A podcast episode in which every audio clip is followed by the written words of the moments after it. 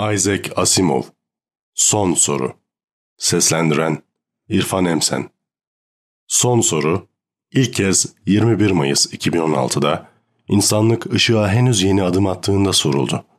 Sorulma nedeni 5 dolarlık bir bahisti. Şöyle oldu. Alexander Adel ve Bertram Lupo, Maltway'in iki sadık teknisyeniydi. Dev bilgisayarın soğuk, tıkırdayan, ışıkları yanıp sönen yüzünün arkasında ne olduğunu bir insan ne kadar bilebilirse, onlar da o kadarını biliyorlardı.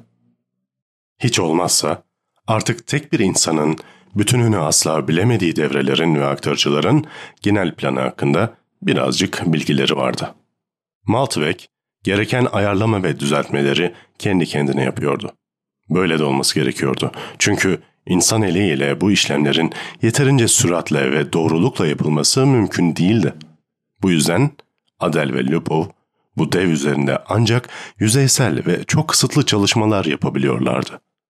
Verileri ona yüklüyorlar, sorularda gereken değişiklikleri yapıyor ve çıkan yanıtları tercüme ediyorlardı.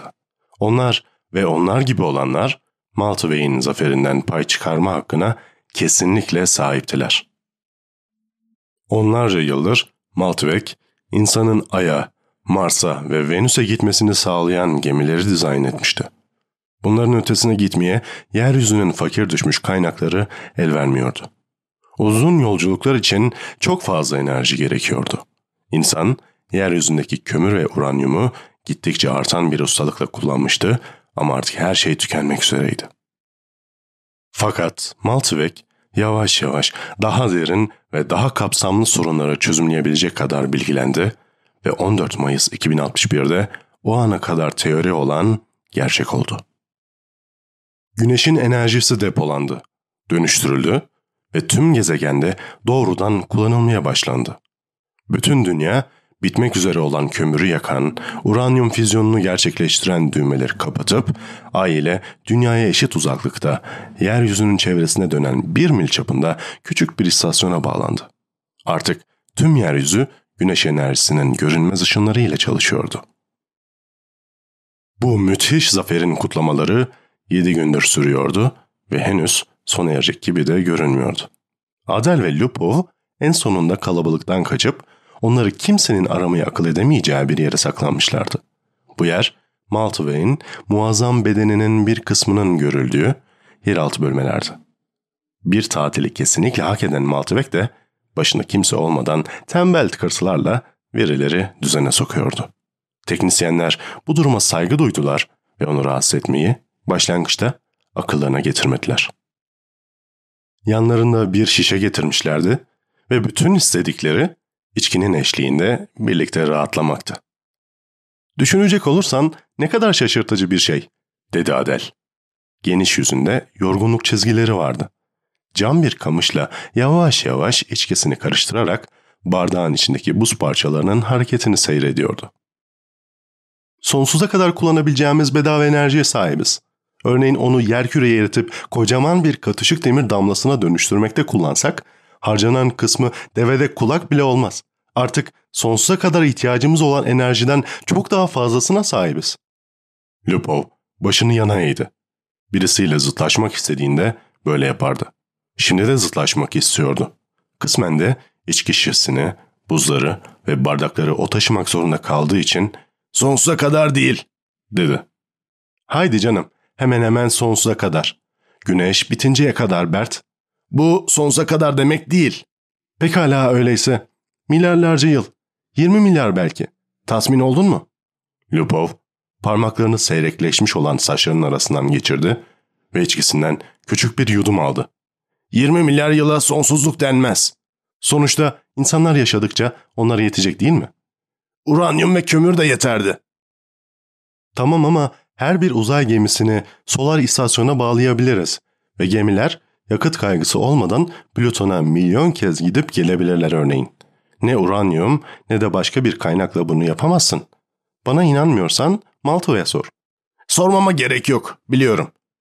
O zaman Maltwey'in bizim için yaptıklarını küçümsemeyi bırak, dedi Adel. Öfkelenmişti. Müthiş bir iş başardı. Başarmadı diyen yok ki. Ben yalnızca güneş sonsuza kadar yetmez diyorum. Bütün söylediğim bu. 20 milyon yıl güvendeyiz, tamam. Peki sonra? Lupov hafifçe titreyen parmağını ona doğru salladı. Sakın başka bir güneşe geçeriz deme. Bir süre sessizlik oldu. Adel aralıklarla içkisini yudumladı ve Lupov'un gözleri kapandı. Gevşediler. Sonra Lupov aniden gözlerini açtı. Bizim güneşimiz bittiğinde bir başka güneşe geçeceğimizi düşünüyorsun değil mi?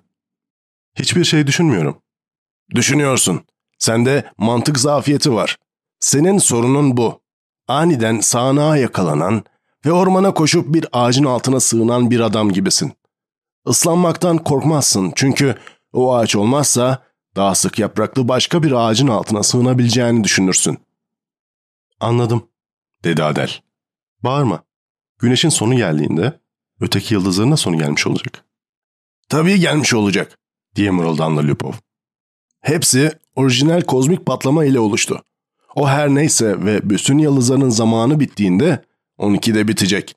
Bazıları diğerlerinden daha çabuk tükenir. En büyükleri 100 milyon yıl bile yaşamaz. Güneş 20 milyar yaşayacak. Cüceler belki 100 milyar en fazla. Ama 1 trilyon yıl sonra her şey karanlık olacak. Entropi mutlaka maksimuma ulaşır. O kadar. Entropinin ne olduğunu biliyorum, dedi Adel gururunun incildiğini belli ederek. Bok biliyorsun. En azından senin kadar biliyorum. Öyleyse her şeyin bir gün tükenmek zorunda olduğunu biliyorsun. Aman tamam tamam. Bitmez diyen oldu mu? Sen dedin. Sonsuza kadar ihtiyacımız olan tüm enerjiye sahibiz dedin. Sonsuza kadar dedin. Zıtlaşma sırası Adele gelmişti. Belki bir gün yeni bir yol buluruz, dedi. Asla. Neden olmasın? Bir gün. Asla. Maltıve'ye sor. Maltıve'ye sen sor. Haydi bakalım. Beş dolara bahse giriyorum. Olmaz. Adel, bunu deneyecek kadar sarhoş, soruyu gerekli sembollerle soracak ve işlemleri yapacak kadar ayıktı. Soru yaklaşık olarak şöyleydi. İnsanlık bir gün güneş yaşanıp öldüğünde net enerji kaybı olmaksızın onu yeniden genç haline döndürebilecek mi? Ya da daha basitleştirip şöyle diyebiliriz. Evrendeki net entropi miktarı çok büyük ölçüde nasıl azaltılabilir? Işıkların yanıp sönmesi yavaşladı. Uzaktan gelen bağlantı devrelerinin tıkırtıları durdu. Maltvek öldü. Sonra ödü kopmuş teknisyenlerin artık nefesini daha fazla tutamayacakları anda birden canlandı. Yazıcısı çalışmaya başladı. Çıkan kağıtta şu kelimeler yazılıydı. Anlamlı bir yanıt için yeterli veri mevcut değil. Sabah olduğunda akşamdan kalma iki arkadaşın kafaları ağrıdan çatlıyordu. Bir gece önceki olayı tümüyle unuttular.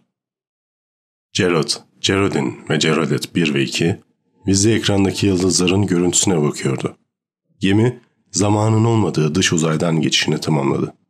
Yıldız yağmurunun tam ortasında aniden bir parlak mermer disk belirdi. Gerald kendinden emin ''Bu X-23'' dedi. Heyecandan sımsıkı arkasını birleştirdiği küçük ellerinin eklemleri bembeyaz olmuştu. Küçük Geralditlerin, ikisi de kız, dış uzay geçidinden ilk geçişleriydi. Bir anlık içeride, dışarıda olma duygusu onları etkilemişti. Kıkırdayarak annelerine koştular. X23'e geldik, X23'e geldik, X. Susun çocuklar, dedi Jared'in sertçe. Emin misin Jared? Jared, emin olmayacak ne var? diye sordu tavanın biraz aşağısındaki şekilsiz metal çıkıntısına bakarak. Çıkıntı oda boyunca uzanıyor, her iki duvarın içinde kayboluyordu. Uzunluğu geminin uzunluğu kadardı.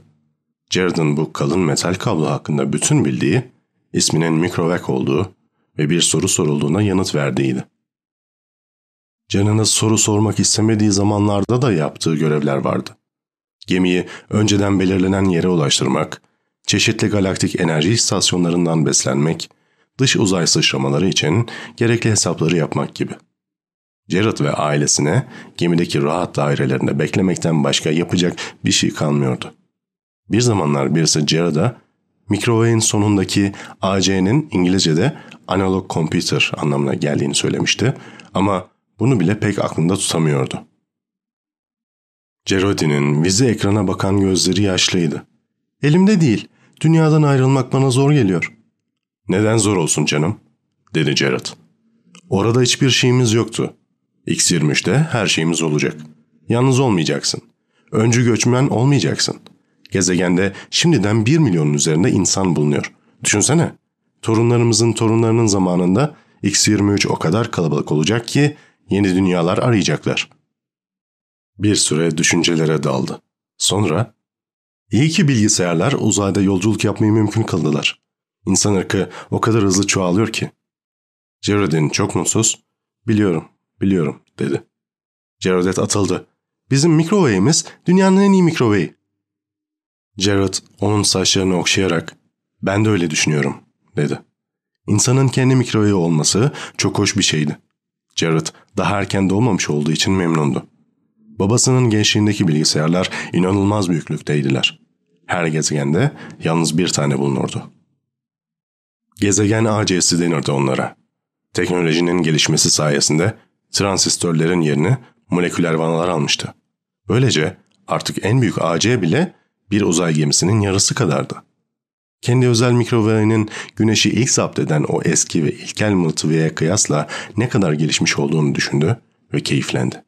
Jared'ın bilgisayarı dış uzay sorununu ilk çözen ve böylece yıldızlara yolculuğu mümkün kılan dünyanın gezegen ağacesinden bile çok üstündü. Kendi düşüncelerine dalan Jared'in içini çekti. Ne kadar çok yıldız, ne kadar çok gezegen var. Bana kalırsa aileler bizim şimdi yaptığımız gibi yeni yeni gezegenlere gitmeyi sürdürecek. Sonsuza kadar. Sonsuza kadar değil, dedi Jared gülümseyerek. Bir gün bu duracak ama daha milyarlarca yıl sürer. Yıldızların bile sonu gelir biliyorsun. Entropi durmadan artar. Cerodet 2 incecik sesiyle ''Entropi nedir baba?'' diye sordu. Entropi tatlım, evrenin ne miktarda bittiğini anlatan bir sözcüktür. Her şey biter. Senin küçük, yürüyen, konuşan robotun gibi. Peki sen evrene yeni bir güç ünitesi takamaz mısın? Robotuma yaptığın gibi. Yıldızların kendileri güç üniteleridir canım. Onlar bir kere bitti mi yenisi yoktur. Cerodet bir avaz avaz ağlamaya başladı. Buna izin verme baba. Yıldızların bitmesine izin verme. Cerodin kızmıştı. Beğendin mi yaptığını? diye fısıldadı. Jared da fısıltıyla korkacağını nereden bilebilirdim dedi. Cerodet bir mikroveye sor dedi. Yıldızları yeniden nasıl çalıştıracağını ona sor. Haydi sor dedi Cerodin. O zaman susarlar. Jared iki de almaya başlamıştı. Jared çaresizce omuzlarını silkti. Tamam güzellerim tamam. Mikroveye soracağım. O bize söyler. Üzülmeyin. Mikroveye sordu. Yanıtı print et emrini de ekledi. Jared çıkan selofilm şeridini eline aldı ve neşeli bir tavırla ''Gördünüz mü? Mikrovek zamanı gelince her şeyi halledeceğini, merak etmemenizi söylüyor.'' dedi. Jared'in ''Ve şimdi yatma vakti çocuklar.'' dedi. ''Yeni evimize varmamıza çok az kaldı.'' Jared selofilmi yok etmeden önce üzerindeki yazıyı dikkatli okudu. Anlamlı yanıt için yeterli veri mevcut değil. Omuzlarını sekti ve bizi ekrana baktı. X23'e çok yaklaşmışlardı. Lamesli ve J23X, galaksinin üç boyutlu, küçük ölçüt haritasına bakarak ''Acaba bu konuda bu denli kaygılanmakta haklı mıyız?'' dedi. Nikronlu MQ-17C başını hayır anlamında salladı. Hiç sanmıyorum. Şu andaki çoğalma hızımızla 5 yıl içinde tüm galaksi dolmuş olacak. Biliyorsun. İkisi de 20'li yaşların başlarındaydı. İkisi de uzun boylu ve kusursuz görünümdeydiler. Yine de, dedi VC23X. Galaksi Konseyi'ne karamsar bir rapor verip vermeme konusunda kararsızım. Onları huzursuz etmek istemiyorum. Başka türlü bir rapor vermemiz olası değil diye düşünüyorum. Bırak biraz huzursuz olsunlar. Onları huzursuz etmeye mecburuz. VC23X içini çekti. Uzay sonsuzdur. Elimizin altında 100 milyar galaksi var. Hatta daha bile fazla. 100 milyar sonsuz demek değildir. Gittikçe de daha az sonsuz oluyor. Düşünsene. 20 bin yıl önce insanlık yıldızların enerjisini kullanmaya başladı. Birkaç asır sonra da gezegenler arası yolculuk yapmak mümkün oldu. İnsanlığın küçücük bir gezegeni doldurması 1 milyon yıl aldı. Galaksinin geri kalanını doldurması ise yalnızca 15 bin yıl. Şimdi nüfus her 10 yılda bir ikiye katlanıyor. VJ23X onun sözünü kesti. Bunun nedeni artık ölümsüz olmamız tabii. Tamam, pekala. Onu da hesaba katmamız gerekiyor ama ölümsüzlüğün tatsız bir yanı da var. Galaktik AC pek çok sorunumuza çözüm buldu ama yaşlanmayı ve ölümü ortadan kaldırmakla daha önceki tüm çözümlerini geçersiz kıldı. Yaşamdan vazgeçmek istemezdin değil mi? Tabii istemezdim, dedi MQ-17C sertçe. Sonra hemen yumuşadı. Henüz değil. Daha çok gencim. Sen kaç yaşındasın? 223. Sen? Ben henüz 200 olmadım. Neyse konuya dönelim. Nüfus her 10 yılda bir iki misli oluyor. Galaksimiz dolduğunda bir başka galaksiyi 10 yıl içinde dolduracağız. Bir 10 yıl sonra iki tanesini daha, sonraki 10 yılda 4 tanesini. 100 yıl sonra binlerce galaksiyi doldurmuş olacağız. Bin yıl sonra 1 milyon galaksiyi. 10 bin yılda bilinen evrenin tümünü. Sonra ne olacak?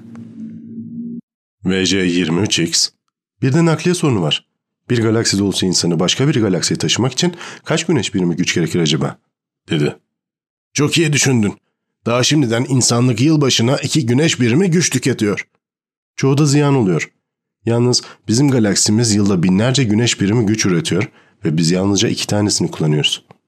Haklısın ama yüzde yüz o andımanla kullansak bile sonu ertelemekten başka bir şey yapmış olmayız. Enerji gereksinimimiz geometrik diziyle nüfusumuzdan bile hızlı artıyor. Daha galaksileri bitirmeden enerjiyi tüketmiş olacağız. Çok haklısın. Gerçekten çok haklısın. Uzay gazlarından yeni yıldızlar yapmak zorunda kalacağız. Ya da har vurup harman savurduğumuz ısımızı kullanarak yaparız bunu. Dedi MQ-17C acı acı alay ederek. Entropiyi tersine çevirmenin bir yolu olmalı. Galaktik AC'ye soralım. VC23X bunu söylerken pek ciddi değildi ama MQ-17C cebinden AC bağlantı aletini çıkardı ve masanın üzerine koydu. Evet, benim de biraz buna aklım yattı, dedi. Çünkü bu insanlığın eninde sonunda karşılaşacağı bir sorun.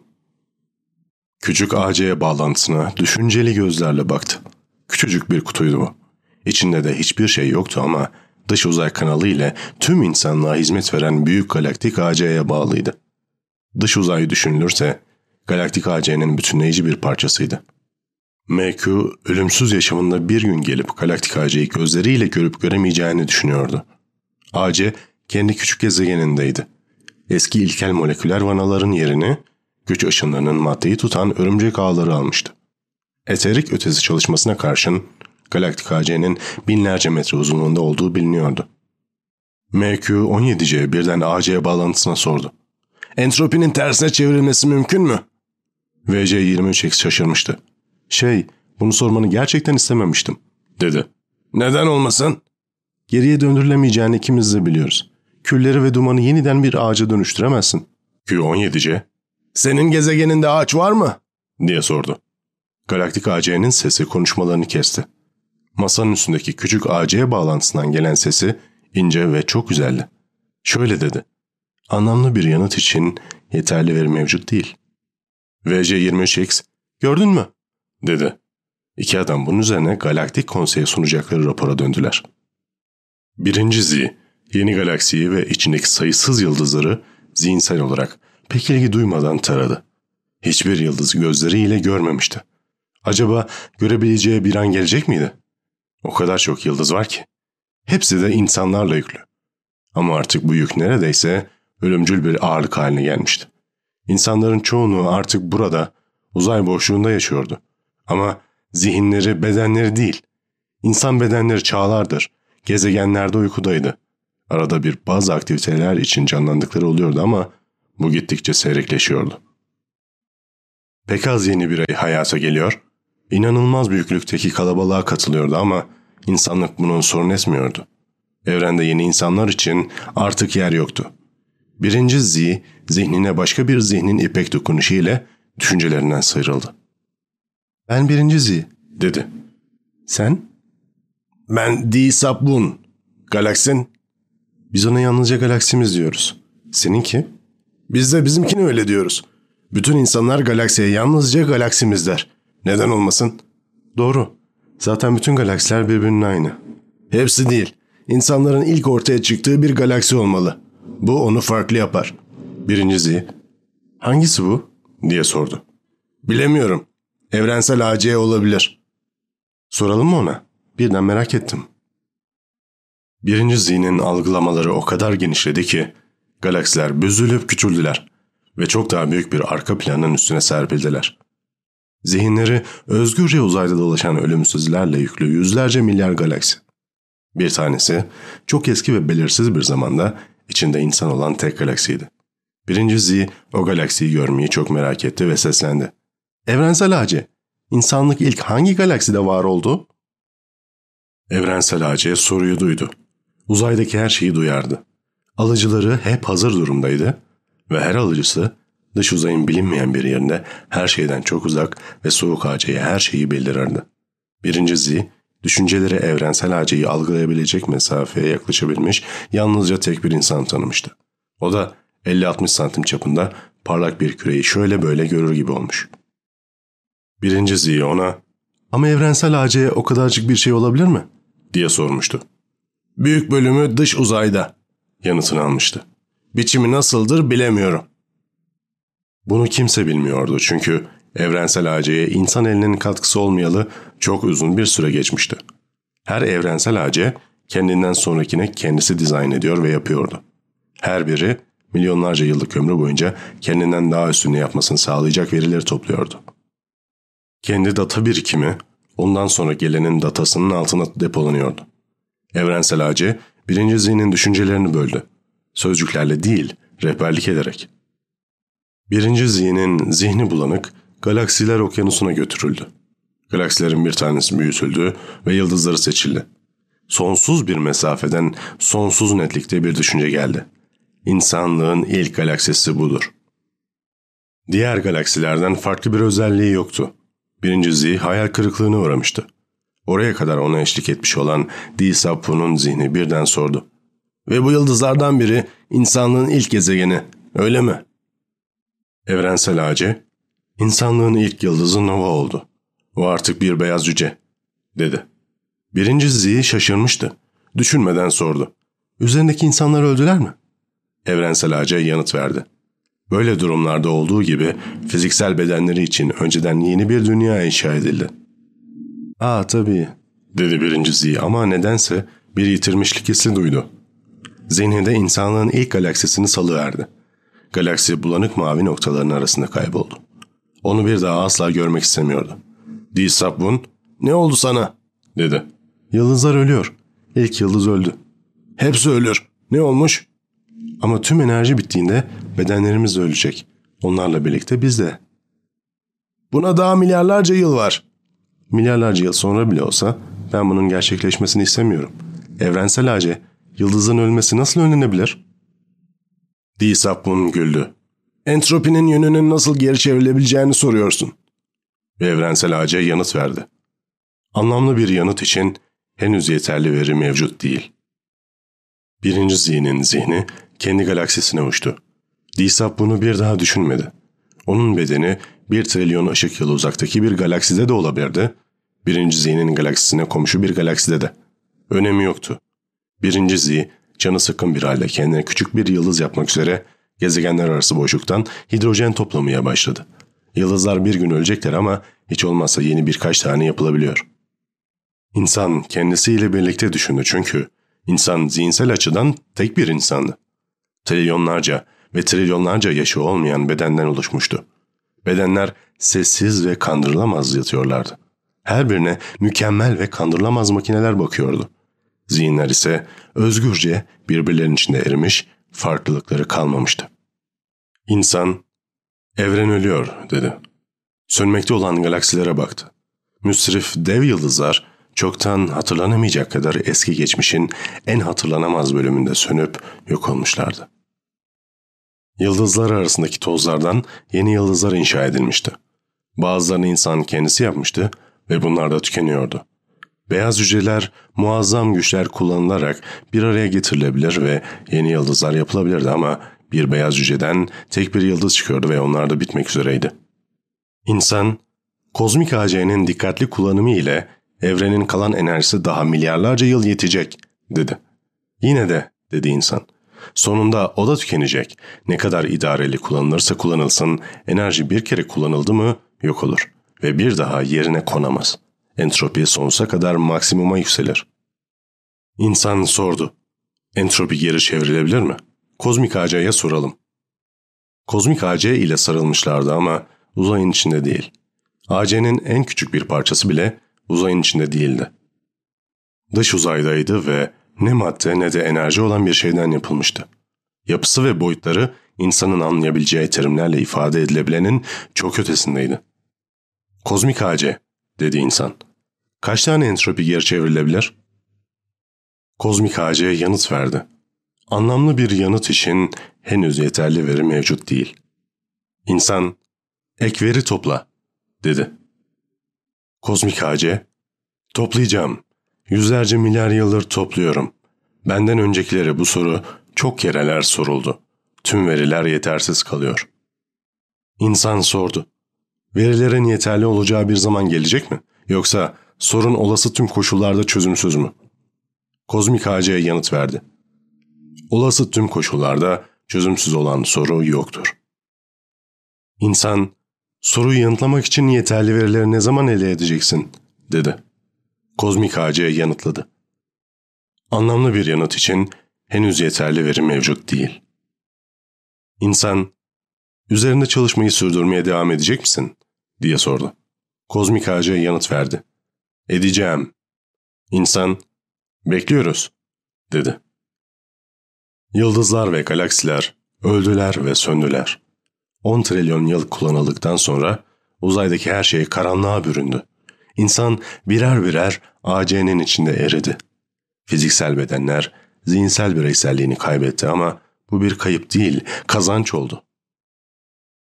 İnsanın son zihni AC'ye katılmadan önce bir an durdu.